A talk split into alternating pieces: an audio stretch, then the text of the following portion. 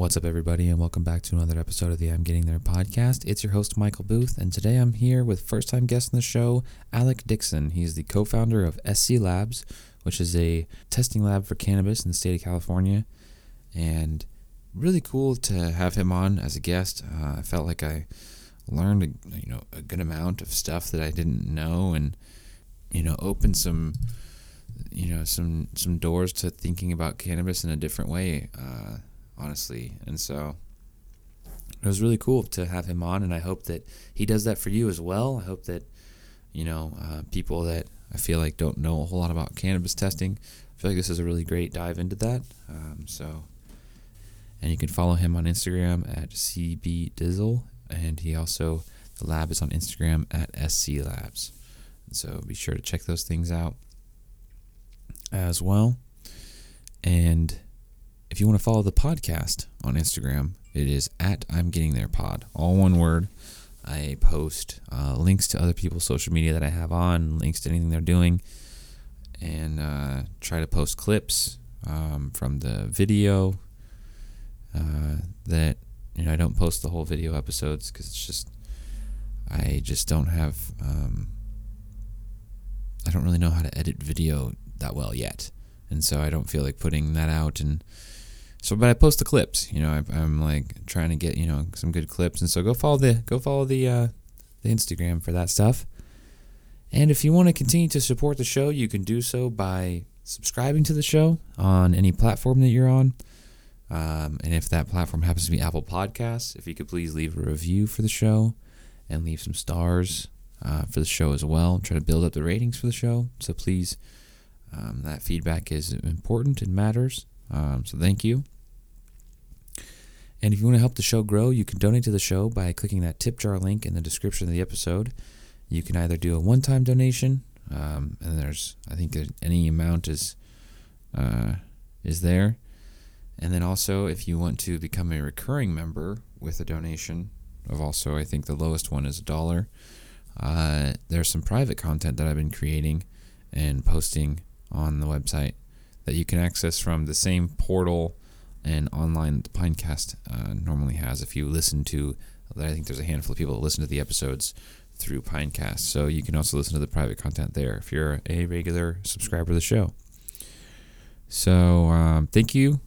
Thank you guys so much for um, supporting, listening to the podcast, and I hope you enjoy this episode with Alec as much as I did.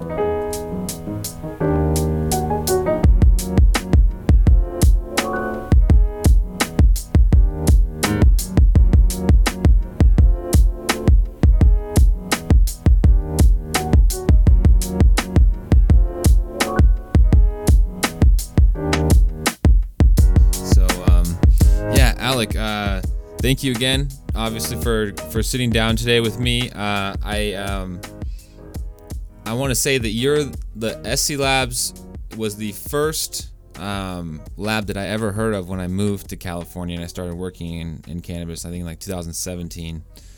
Uh, and I'm curious to know like how much longer before that you guys were kind of operating and, and doing stuff, because that's kind of when I heard about and even knew about like cannabis testing in California, and I'm like I have no back I have no I basically don't have any like history, you know, back before that. Yeah, no, totally. Uh, yeah, appreciate the question. Uh, yeah, so so uh, me and three partners, we started S C Labs uh, back in, you know, the idea kind of came together in the fall of two thousand nine, and we kind of officially, okay.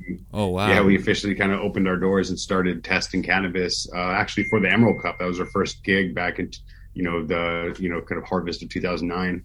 Um, in December, the Emerald Cup that year, kind of we we tested, you know, like some amount of entries for potency. You know, that was really our first gig, but we kind of opened okay. our doors um, then in early two thousand ten. And, um, yeah, you know, we started kind of basic kind of potency cannabinoid testing, you know, for five or so cannabinoids. And, you know, um, early on kind of when we opened, you know, because prior to us starting S C Labs, um, you know, uh, myself and, you know, a couple of my other business partners, you know, were in the world of cultivation. And, you know, I was working okay. in, in Santa Cruz County after I kind of moved moved moved here from Mendocino County, uh, where I had spent the last couple of years growing herb up there. Uh, moved to Santa Cruz, you know, had a little indoor growing, uh, indoor grow going um, in the two fifteen days, you know, um, and mm-hmm. uh, and then I started working at uh, Santa Cruz Hydroponics and Organics. I was working there for a couple of years. That's kind of where ultimately I met, you know, um, what became then, you know, now my, my, my business partners with S C Labs. But, you know, S C Hydro kind of was a, a great space at which, you know, I feel like I really learned a lot about just, uh, you know, kind of a deeper advanced education of, you know, my passion from cultivation, you know, onto, you know, all the ranges okay. of fertilizers and pesticides. And, and so when we opened S C Labs, you know, kind of um, being that we kind of knew this plant and came from the plant, you know, we, we wanted to have, create a really relevant service to cater to this plant. Yeah. And so, you know, we, we, we were like the first lab to really create a substantial pesticide test. You know, we were testing for like twelve of the most common pesticides at the time. You know, if you've ever heard of like Eagle, okay. uh, twenty, Forbid, Warmite, yeah. Avid, Imidacloprid. Mm-hmm. So we, you know, we were early on testing for those and just kind of trying to get the word out that, you know, there's better options. And, you know, a lot of these things that people just mind uh, mindlessly use actually have, you know, substantial yeah. residues on there that, you know. And you're like showing it, you know, you're like showing the amount and saying, hey, this is, this is in there. That's, that's really cool because, you know, I remember the, and I think everybody does, everybody can relate to this, like getting weed before, you know, any sort of legal market or even medical market. Um, you you didn't even know what strain really. You, the guy told you, but you're like, okay, like you just assumed it, you know? So uh, that's it's so cool to like just in the beginning, was it like more of like the people you were testing for, was it like just a lot of medical like cultivators, and it was like, were you opening up to like just really just anybody or? Yeah. So, um, uh, so, so yeah, bef- before kind of there was really any type of demand for testing, you know, it was funny when we first opened, you know, I'd gone from, you know, going selling herb at dispensaries to kind of going into dispensaries that I'd been meeting and kind of, you know, talking to them about testing. And at first it was a really, you know, people kind of almost like laugh at me. They're like, wait, I sell weed to people. Like, why would I give you some weed, some money, and you're going to give me back a piece of paper? You know, like, I don't, it was kind yeah. of the value, like there, it was kind of, you know, but ahead of its time. It was like bizarre, was bizarre. almost. Yeah. At that time. Um, but, you know, kind of ultimately just, uh, you know, kind of, it was, it was through, you know, education and putting information out and just trying to, you know, be a champion for the plant, you know, that we really started to get, you know, kind of some traction. But at first, yeah, like the people that we served, it were just people voluntarily testing to, you know, breeders for the genuine interest and, you know, wanting to know what they had or, you know, kind of to breed for kind of, you know, higher potency or for, you know, looking for rare mm-hmm. cannabinoids at the time, like C B D, which was pretty much non-existent at the time. And, and, um, and then, you know, kind of, you know, like a lot of, you know, cause early on kind of, it was really clear this dichotomy that was of people that were in the cannabis industry, you know, and I saw that a lot from working at the hydroponic store too. Um, but, you know, you see people yeah. that are in because the love for the plant and like that they grow it organically and never even think about spraying some like Syngenta pesticides or Bayer pesticides on the plant, you know. Um, but then you, yeah. always, you also saw clearly these people that didn't give a shit, uh, excuse me, excuse my language, but they would, um, uh-huh. you know, they'd have a spider mite infestation, you know, webbing the tops of all their buds in week six of flower, a couple weeks before harvest, and they're, you know, they'd come into the hydro store panicking and, you know, end up spraying a cocktail of all the pesticides on there, you know, just to try to save save their ass. But it's like, actually, how much were they poisoning the plant, you know, and all the people downstream from that decision that are ultimately going to continue the bud, yeah. you know? And so it was very clear to see this separation. And so a lot of our early business, it was the people on this other side, the people that were spraying actively and dropping bombs in their grow rooms, you know, just fungicides and pesticides, you know, it's like the, you know, a lot of that, you know, wasn't really, you know, there was no demand for that testing because they're, you know, just one direction selling that product. But, you know, for people that were, you know, just more passionately interested in the plant and like learn to, you know, trying to find tools to learn how to do better at what they do and, you know, kind of, you know, expand kind of, you know, all the ways of, you know, kind of pesticide use and all that. That's, that was kind of a lot of our early, yeah. early clients and, and also dispensaries, dispensaries that would buy herb, they would test it because they would want to market, you know, T H C content to the consumer to, you know, justify mm-hmm. a higher price. That's kind of what I wanted to ask too, is I feel like there was probably a tipping point with um, like the potency being represented in the in the dispensaries, and having like there's probably some early movers that were like, I'm going to use this to my advantage. Maybe saw like what you're talking about, those people with the love for the plant, maybe they saw it as like a advantage in the dispensary, like, here's my T H C percentage, like, and then you can, like, I'm sure word of mouth too, like being able to actually know, like, and then kind of like having like, it's almost, I want to say like the consumer may have had like a little bit of a snarky like, like what's your T H C percentage, and and they're like, I don't know, and it's like, what do you mean you don't know? Like, yeah. Like, like like kind of looking down on people like that. Like, like I know what my, you know, I know exactly what I'm getting, and I think yeah, I think that's like been a huge mover in like testing more and more. Like I, I that's it's like really interesting just listening to you say that. I was thinking about that. I was like, oh, there was probably just like a like anything trend really. Like it's just there was those early initial people, and then it just kind of like just tipped, and then now and then also like the you know the legal and medical markets like having more and more requirements for for that like to, like when did that stuff start to kick in? Like I'm curious about that. Well, you know, that's what's been really interesting to see, because you know um you know through testing it's like this this demonstration of ultimate consumer transparency, right, about the history mm-hmm. of that product, right? And at first, you know, kind of testing with cannabis was voluntary and done by like some of the more progressive people trying to stand out and show why their product is better or demanded a premium, you know, but but now kind of in the, you know, as each state, you know, kind of a slowly,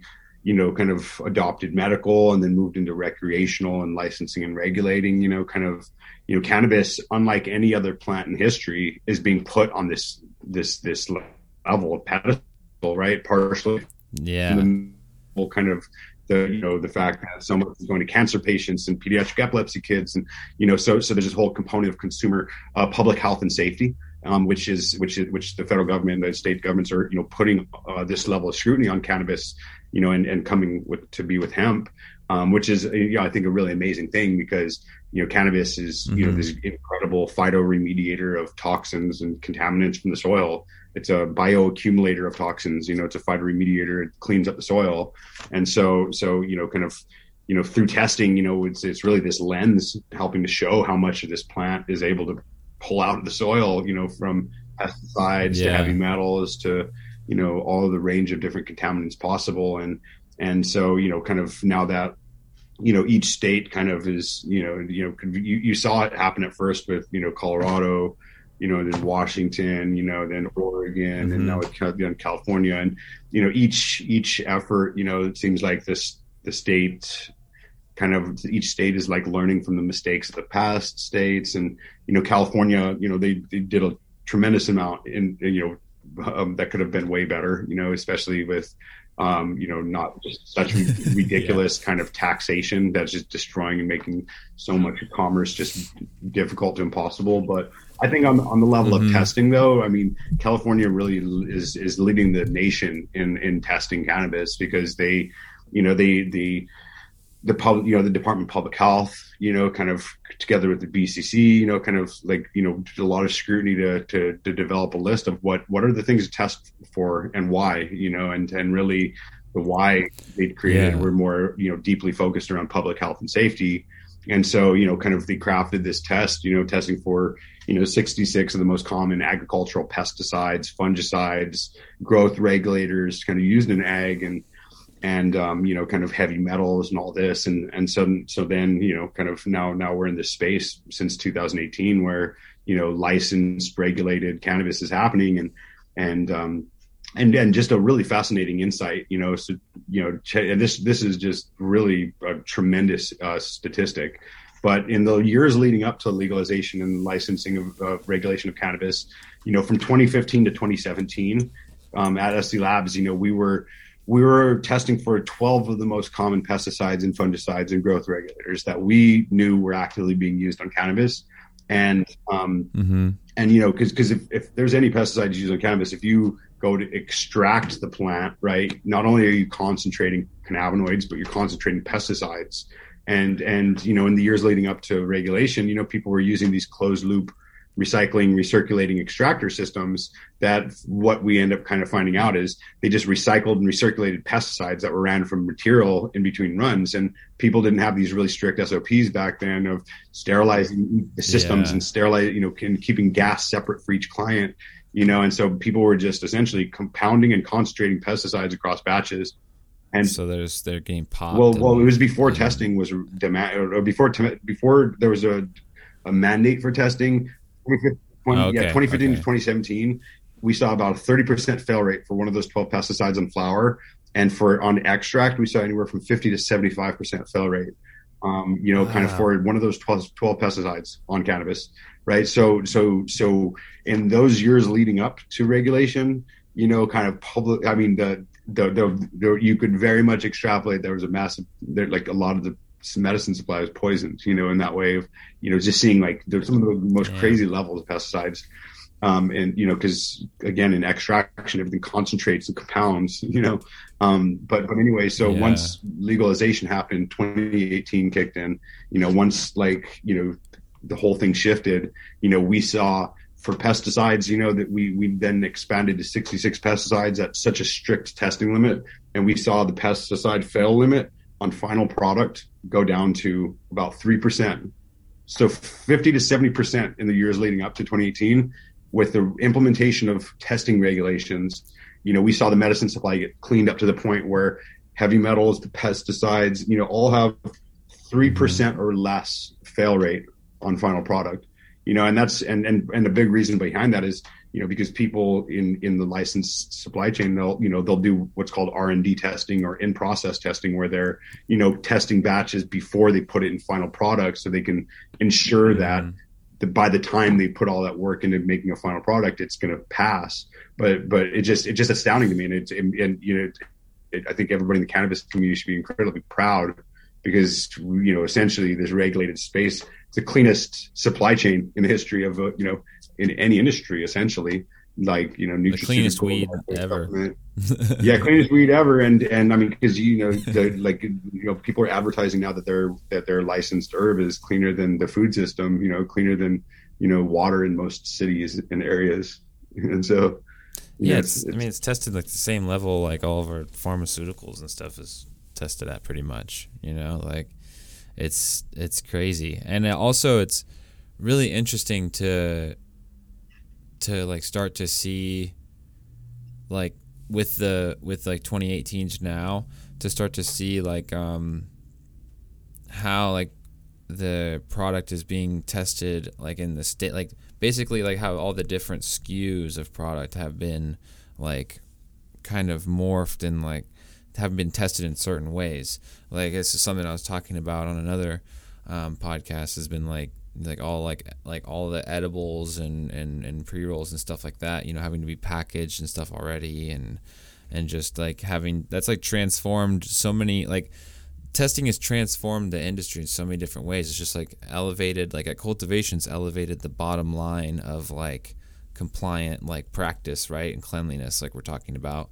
But then also at like the level of like manufacturing, it's like done the same thing in that space, like, and it's like in that space is like, you know, in the parameters of like manufacturing, right, it's elevated every practice. I think like, you know, I've seen it happen, you know, before, like I've watched it happen. I've like, you know, like making pre-rolls, making like all this other stuff, and then seeing like edible like kitchens and like extraction like you're talking about, and like all the different practices they have to implement in like labs, like cleaning the equipment and like having to have proper like S O Ps for all this stuff. It's really it's really been interesting just to wow. see it kind of like just kind of like happen in a few years, yeah. you know, like you're it feels like you're standing there and all of a sudden everything's like like you it's like you it's like we were all thinking about it becoming, and, and you know, and, and we're not even there yet. It's like that's the crazy part. It's like it feels already really cool, but it's like still like just getting bigger yeah, and bigger. Absolutely. Well, and you know, that's,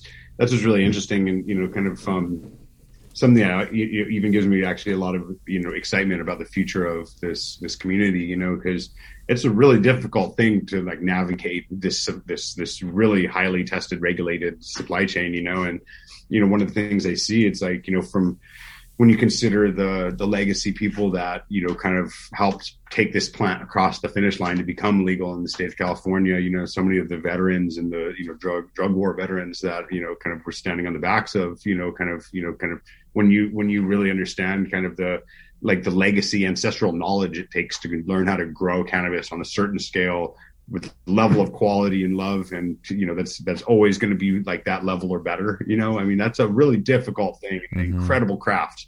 You can't just like come never have grown cannabis and think you're going to come grow like fifty acres of, of ganja in, and just, and possibly just like right in the middle of, you know, one of the dirtiest, some of the dirtiest areas of ag land in, in the state, you know, they, I feel like um, mm-hmm. the, through testing, it almost, you know, it, it creates this like evening of the playing, leveling of the playing field. So, you know, David and Goliath are competing on the same kind of playing field. And it's like, if you can, and, you know, and mad respect to anybody that can meet and exceed the quality standards that are put forward, you know, and, you know, and I see just a lot of the legacy regions of the state where this plant's been being grown and carried for so long, you know, it's like people in those areas grew the plant organically and, you know, didn't decimate the land. You know, it's like, you know, when you consider a lot of areas where wine is grown, you know, like Napa Valley, you know, Napa Valley, it's, it's, a, good, mm-hmm. it's a good thing they don't allow cannabis licensed cultivation there because nothing would ever pass.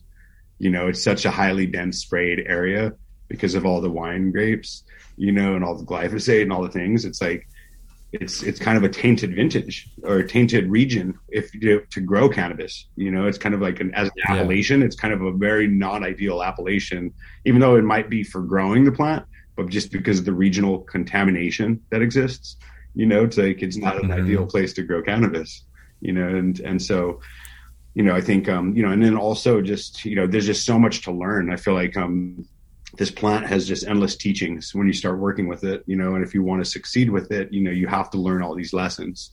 And, um, and yeah. kind of, you know, a lot of people we work with, you know, that are making like infused products, you know, it's like, you know, just, you know, it's not just the can. cannabis ingredients that could cause that could pose a fail, right? It's like, you know, people are using, you know, if they're making like lotions or topicals or salves or, you know, kind of different types of tinctures, you know, they're, they're taking different various essential oils or extracts of essence of certain plants, right? A lot of plants that are grown mm-hmm. in commercial ways, sprayed with pesticides, right?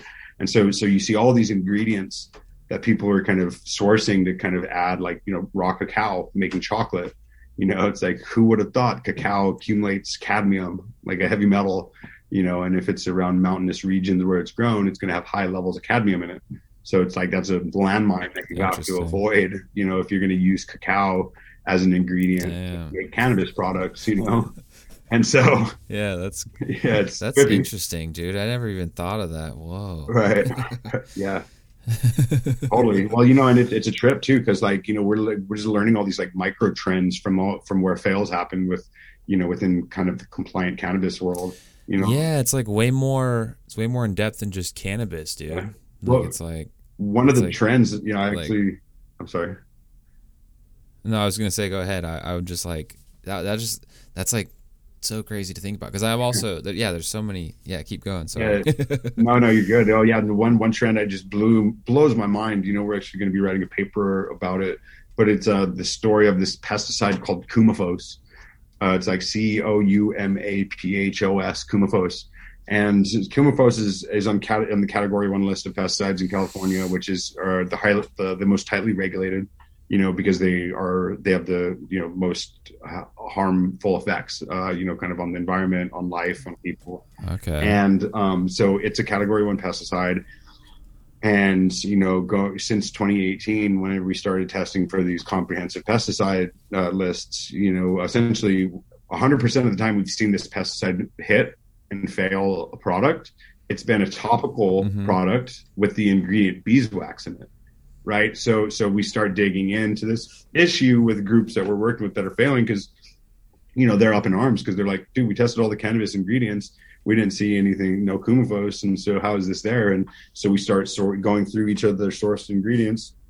You know, we end up testing beeswax and we see a huge amount of this pesticide Coumaphos on there. Right. And so so then, you know, working with this group, we start getting deeper into it. They start sourcing and testing beeswax from all over the nation, and come to find out, you know, uh, it's hard to find beeswax that doesn't have Coumaphos in it.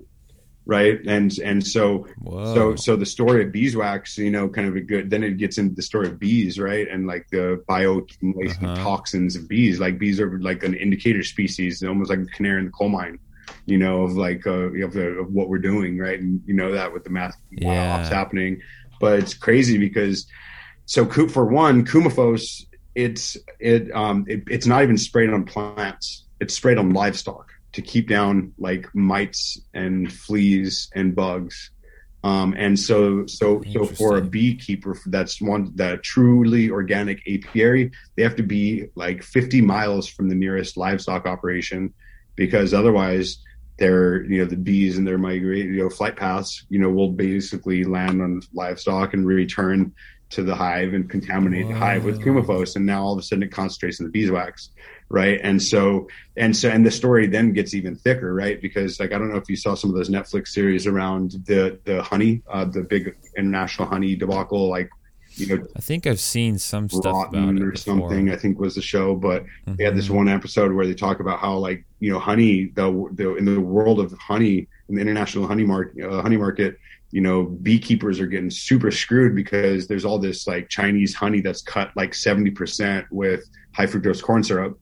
And it's basically driving mm-hmm. the price of international honey down f- to where be- basically beekeepers aren't able to really even sustain off just their honey production anymore because of how much the market's been getting smashed from this kind of this this fraudulent honey, um, you know, kind of that's being cut. Mm-hmm. And so so then as a result, these beekeepers have to then go like essentially whore out their hives, where they go to an avocado farmer in Carpinteria, or they go to an almond farmer in like Merced, you know, kind of uh, area, you know, you know, kind of Patterson, like Fresno, you know, one of these areas. And then they basically like for a, for a, for a yearly fee, they'll basically bring their hive to the crop, and then the, they'll like let the crop go pollinate, or let the, let the bees get, go pollinate that that field, you know. But essentially, the bees are then going and flying and touching all these plants that were sprayed maybe a week ago. Go with pesticides, right? And yeah, so so then basically whatever so whatever yeah exactly well and it particularly in beeswax too, because um because then you know so we we see all these trends in the honey or sorry not in the honey in the beeswax, where you know you you see Coumaphos a tremendous amount of the time, but you can also see these certain other pesticides, and and you know I can I can I begin to predict as like oh that that's you know, where avocado, those are avocado pesticides. So, you know, th- that was probably from an area where, you know, they were pollinating kind of uh, avocado oh, trees. Interesting. Yeah. Yeah. But anyway, it's just supposed to become thing. a trend. yeah. Yeah. It's, it's wow. interesting, you yeah. know, but all, all these different things, but it's, it's, uh, it's, it's been really, really fascinating to see from the testing angle, you know, kind of, you know, everything on the contamination side and then everything on the terpene kind of, you know, cannabinoid side. It's amazing to see how much, you know, revelations mm-hmm. have come about, you know, just over the last ten years now. Which I feel like the terpene, the terpene is becoming more and more relevant. I feel like it's, I think because more people are getting educated and, and they're starting to like, requ- like I see it more on labels, and then, uh, yeah, I'll see like, you know, they'll highlight like certain terpenes from certain products I'll see sometimes in the store. And I, I always get stoked when I see that, 'cause I'm like, hell yeah, you know, you're not just saying like indica sativa, right? You're trying to add a little more to your, to your product. And, uh, like, what would you like, has, has it all like, since like phase three started, were you guys doing like terpenes right away then too? Or have you always been kind of doing terpene testing, or yeah yeah like more recent? Or no well so so I mean so we started testing cannabis in general in two thousand ten, but then we started doing terpene testing in about twenty thirteen. So we've, we've had a terpene test that we've been working on, you know, since twenty thirteen. Um so you know we were way ahead of our time kind of with terpene testing once kind of you know phase three kicked in, where kind of terpene testing was part of it. Um but yeah, for what it's worth, we've actually you know it's um you know we've Um, going back since twenty thirteen, we've, we've done about like one hundred seventy-five thousand or so terpene tests kind of on cannabis and hemp, um, in Oregon and California, kind of were the two, you know, mainly in California, but, you know, we also have a lab up in Oregon for the last five years that we've had kind of, you know, a lot of data come from as well. But, you know, um, yeah, it's, it's, it's actually fascinating. We, you know, just over the last, you know, so, so, so since twenty thirteen, we've done, you know, these hundreds of thousands of terpene tests. And a few years ago, we actually started working with some data scientists to help us to, you know, further open up and understand the range of terpenes that cannabis expresses. And, you know, to kind of hopefully develop some tools to help uh, empower those that we work with, with better mm-hmm. words than indica or sativa when it comes to terpenes. And um, and we we actually developed a essentially a, what's what, what it's like a terpene classification system, and and um, and you know, from our findings of we're working with a data scientist, you know, what we realized is, you know, we test for forty-two terpenes at the lab, but really there's about five to nine primary terpenes that def- that pretty much you can use to categorize and sort all cannabis strains. And you know, of these thousands of named oh, wow. strains out there. We what we see there's about there's about six primary smell groups by the primary to primary combination of terps, and then each primary group has say then two to three subgroups. But overall, we see about twelve defined archetype smells really that everything we've ever tested sorts into. Um, you know, and so wow. yeah, so it's you know, and it's it's it's intuitive kind of to your experience if you know the smell of the plant. Like you know, certain things are more similar to.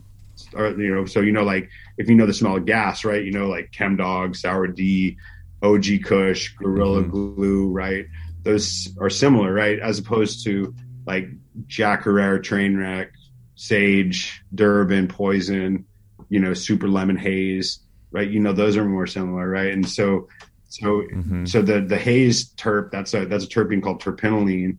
You know, terpenylene is like, it's one of my favorite terps. Um, But it's it's like, you know, the one that everybody's always historically called sativa, you know, cause, but it's that like up racy energy, like cerebral um, effect, you know, artistically inspiring. Um, but but yeah, mm-hmm. so, so so that's one of the primary groups. But, you know, you could kind of think of it like this, this system that we've created, you kind of think of it like it's like white, you know, you, when you think of wine, right, you, you know, you know, there's red wines, there's white wines, right? Within white wines, you know, there's Chardonnay and Pinot Grigio and Sauvignon Blanc, you know, so, so on, so on, right? Mm-hmm. So we see that kind of with cannabis, but really there's about six primary groups.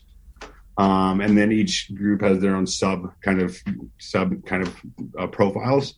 Um, but, but yeah, mm-hmm. you know, it's, it, but it's, it's really empowering too. Cause it's like, you know, the nose knows. And I feel like the, the, the, the plant has this really incredible expression, but we, with our misinformed kind of ways, we like o- overly, you know, rely on T H C as a as, as T H C percentage, and you know these these words like indica and sativa, which you know typically aren't used even in the right ways based on you know yeah. one dispensary to the next. And so I think you know yeah, getting totally. Helping to train you know the nose around okay, they're the fruits, right? They're the dessert type smells, the gas smell, right? There's like. You know, kind of the hazy, kind of piney type smell, right? And so, you know, helping to break mm-hmm. down. Which the, that's, the piney is what I'm always like piney or like um, I think it's what is it, Cara? Caryophyllene. Caryophyllene. Yeah, yeah that's like spicy, pepper, earthy, like, pepper. Yeah, like yeah. Cookies. That's kind of what I like about uh, uh, like those kind of strains. Um, it's like um, like I, I you know, especially with concentrate, I feel like you get it so much more. Like uh, with like a good like live resin or something, you get like that first like smelling it and it gets like up into your nose oh, yeah. and you're like oh like that like man I sometimes it's like I don't eat like I don't even really like I don't just really smoke concentrate for the higher percentage. I do it for like getting that guaranteed like terpene effect really every time and that taste and that smell. Because uh, with cannabis itself, like the flower, it really depends on like the person or the mm-hmm. the team or the group of teams that like manage to to store that properly all the way through to you in the dispensary. Yeah. And the terpene sometimes is lost by the time it gets to you as a as a consumer. Well, that's yeah, no, that's um, but that's a very wise kind of just like uh, like uh, personal observation too, because that's kind of exactly what's happening. You know, like live resin, I feel like. You know, like there's there's some brilliance to that, right? Because, you know, harvesting the plant as fresh as it could be without any volatilization of terps, putting it on ice and then extracting it, you know, you're able to recapture and, and preserve as much terpene content as was in the fresh plant. And so, you know, I think, um, mm-hmm. you know, just as an intuitive kind of uh, appreciator of cannabis, I think, you know, just uh, seeing that, and then just what you were saying about flower is so dead on, because what something we see from the testing side of things is, you know, really about sixty to eighty percent of terpene content is lost from time of harvest through drying and curing to the time it gets the, to the consumer that purchases it, maybe for eighty dollars a gram or whatever. Right. It's like, mm-hmm. you know, like I think consumers and the producers or farmers should be most outraged by this, because, because cannabis, I think, really deserves like a cold supply chain. It's like a, like a vegetable. It should be like never above eight, like sixty yes. degree temperatures. Right. And like light too, especially light once too. It's harvested and stuff, yeah, like just keeping it cold in the dark. Like exactly. that's, that's what I try to do. Like I, I mean, I should unplug it and bring it over, but for my, like for my concentrates, I have like one of those little tiny, oh.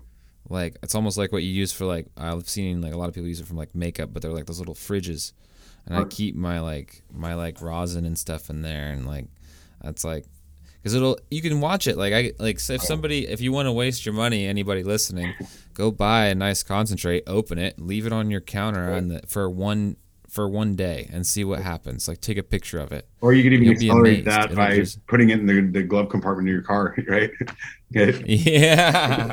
Well, cause, or just keep it in your pocket. Yeah. oh, well, no, but you're exactly right. Cause I mean, cause you know, so, so, so of the, of the six primary terpenes we see, five of those six are monoterpenes. Monoterpenes have the lowest boiling point. So at room temperature, they're beginning to boil off. Right. So five of the six primary terpenes are monoterpenes. Right. So that and and again, those boil off at room temp. So those so their monoterps are the most precious parts of the plant that go away quickest when it's not being treated properly. Right.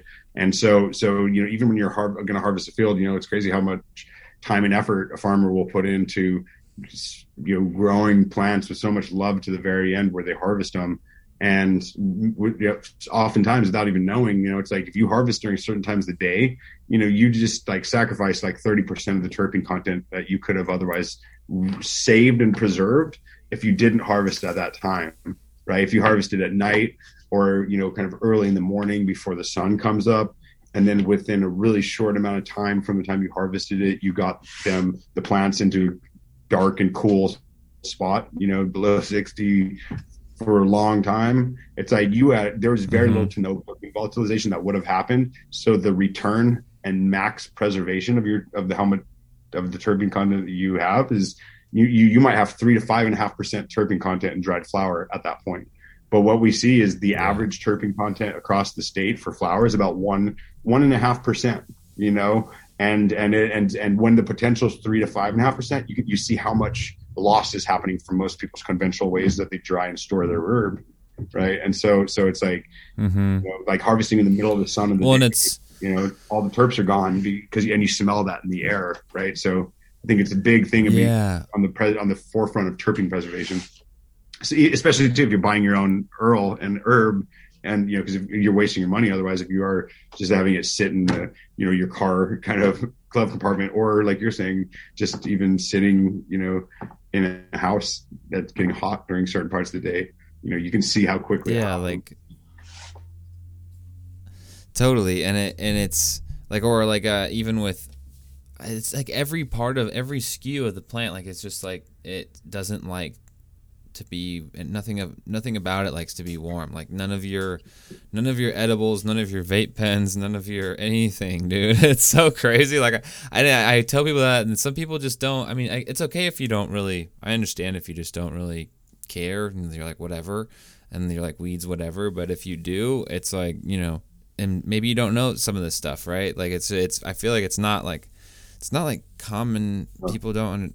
It's not like common knowledge to like keep you like, or they look at you like you're a little like you keep it in the fridge. It's a life hack. Like, if you love herb, yeah. you know, like, it changes the entire game. I just want it to taste good every time I smoke it. I'm sorry, I'm like a weirdo, you know.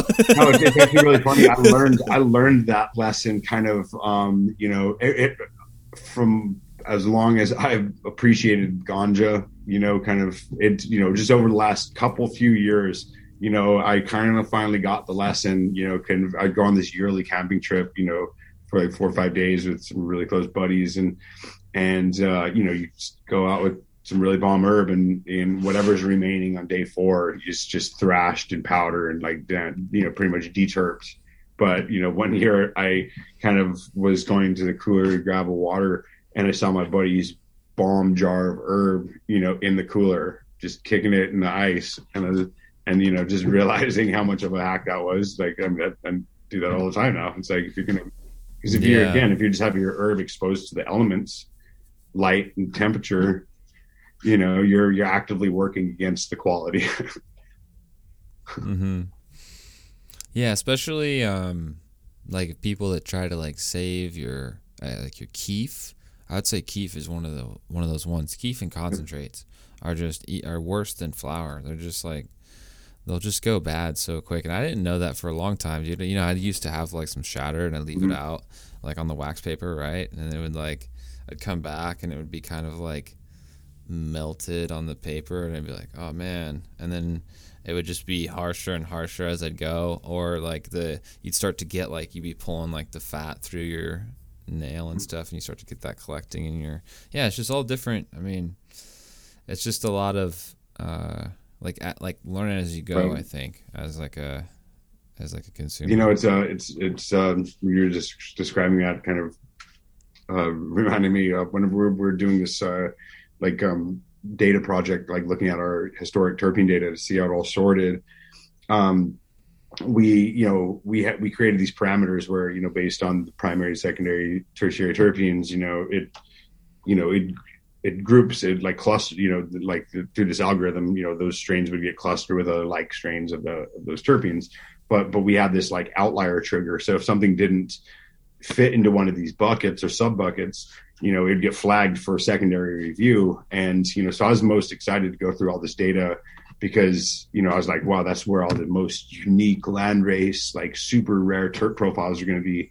And albeit like mm-hmm. there were some in there that were super unique, like outlying strains, like what I found out and realized, what we realized is a vast majority of that outlying data basically is what we came to realize that is the artifact of Schwag. You know, which is hilarious. Like it's so basically when when it's, we so we created a parameter called the Schwag flag, and so it's it's uh, it's essentially anytime, you know, all the mono and sesquiterpenes are gone, you know, and and and so there's if it, if if something, whether it's a flower or, or extract, has less than, you know, zero point five percent terpene content, um, and the only terpenes there are the highest boiling point terpenes that end in an O L, like phytol, neurolidol, bisbolol, guaiol, right? These these ones that end in an O L, they're like they're some of the highest boiling point terpenes that that if you look at a, a fresh expression or a live resin expression of a, of a strain, you know, those compounds will be there, but then the tiniest trace amounts, right, relative to all these primary terpenes. But whenever all those t- primary terpenes go away, you know, and there's nothing left but those like high boiling point terpenes, like that's the smell of hay. That's like that, you know, it's like if in, in the extraction side, those are the, mm. those are the most undesirable terps that don't smell good at all.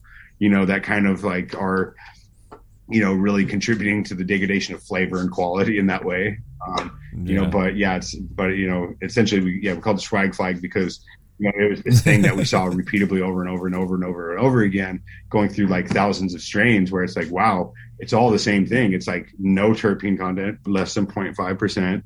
And, you know, all the most present primary terpenes gone. The only thing left are these O L terps, you know? So, yeah. So interesting. So, yeah.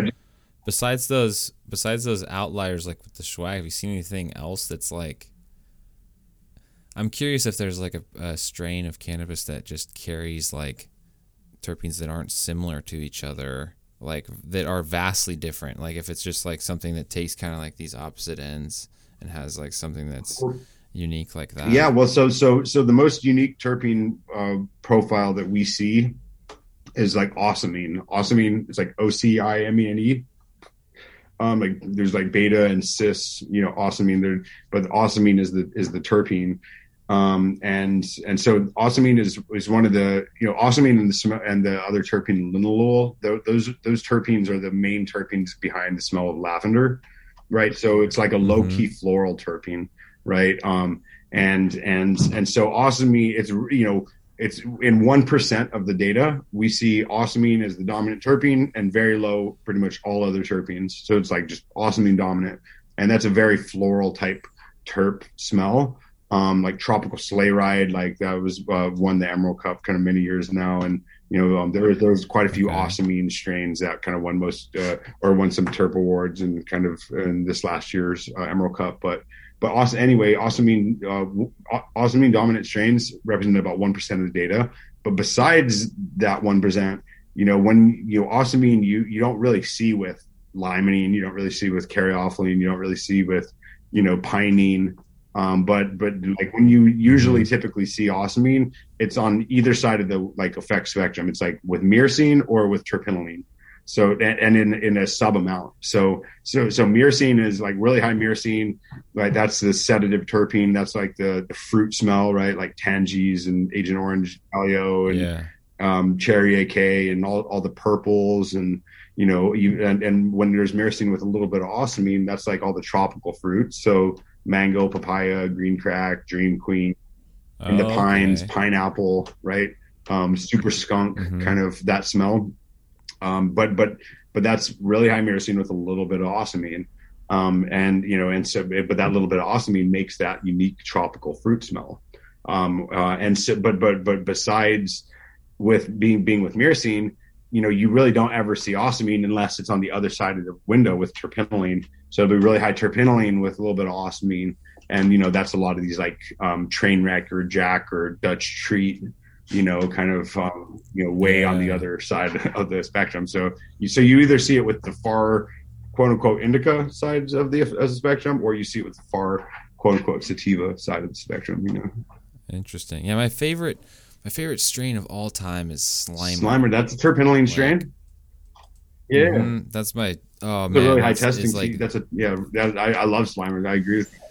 The best, dude. It's like the Slimer like concentrate. Like I think like Raw Garden has had a bunch of it, and there's been a couple other brands. That I know, like Gold State or sorry, really Santa, Santa Cruz. I think had a they were growing a good Slimer for a while. Yeah, like dude, it was oh man. Like I when I came down here, it was like one of the first strains of like weed in California that I like tried, and then I was like yo, and I just like tried it from a every time I had it from a different like uh, brand or cultivator, it always had that same. Wow.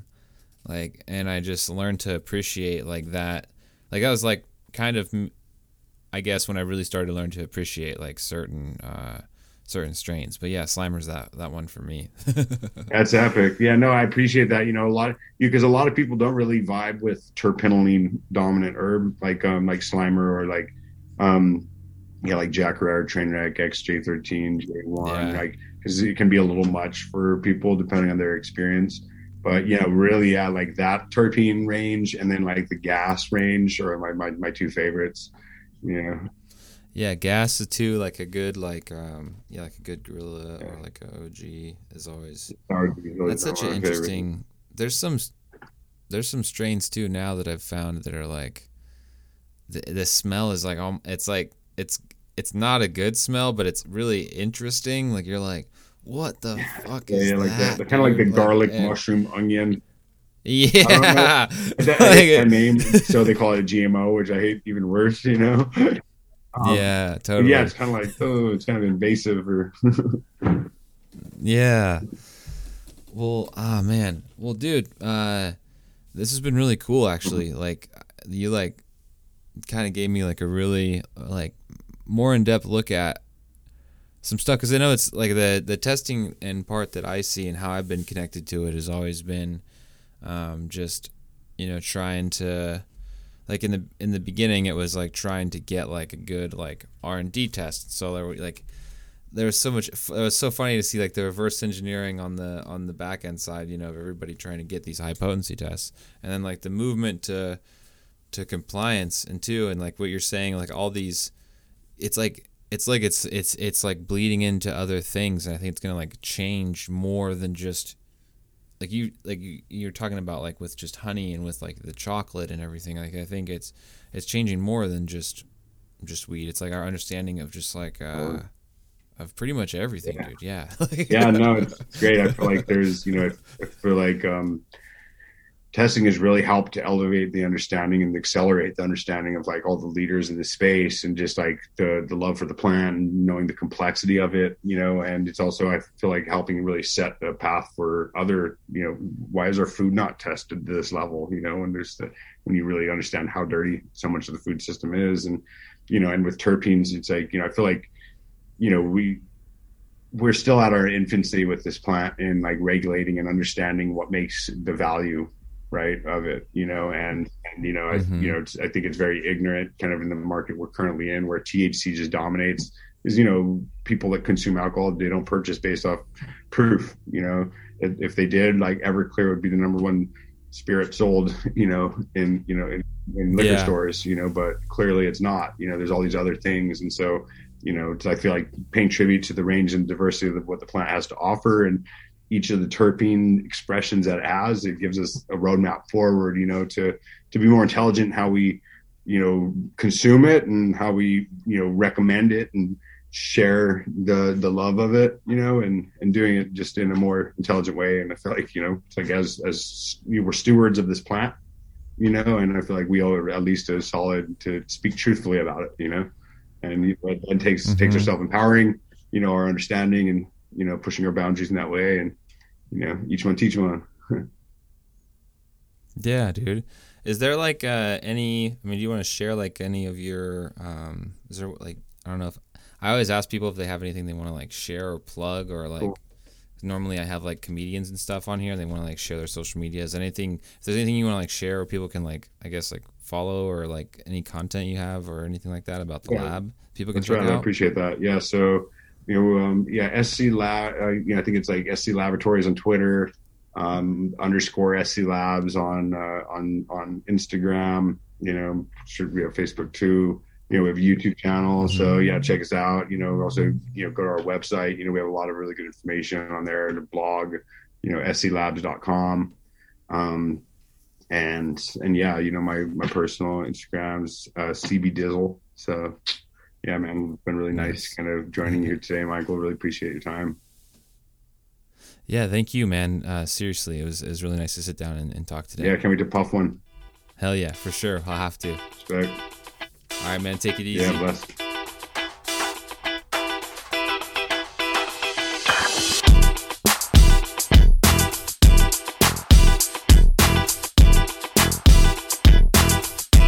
Hey, everybody. Thank you so much for listening to the podcast. Please make sure to like and subscribe on any platform you're on right now, and head over to Instagram or Facebook. Give the page at I'm Getting There Pod a follow to continue to stay updated on this, and we'll see you next time.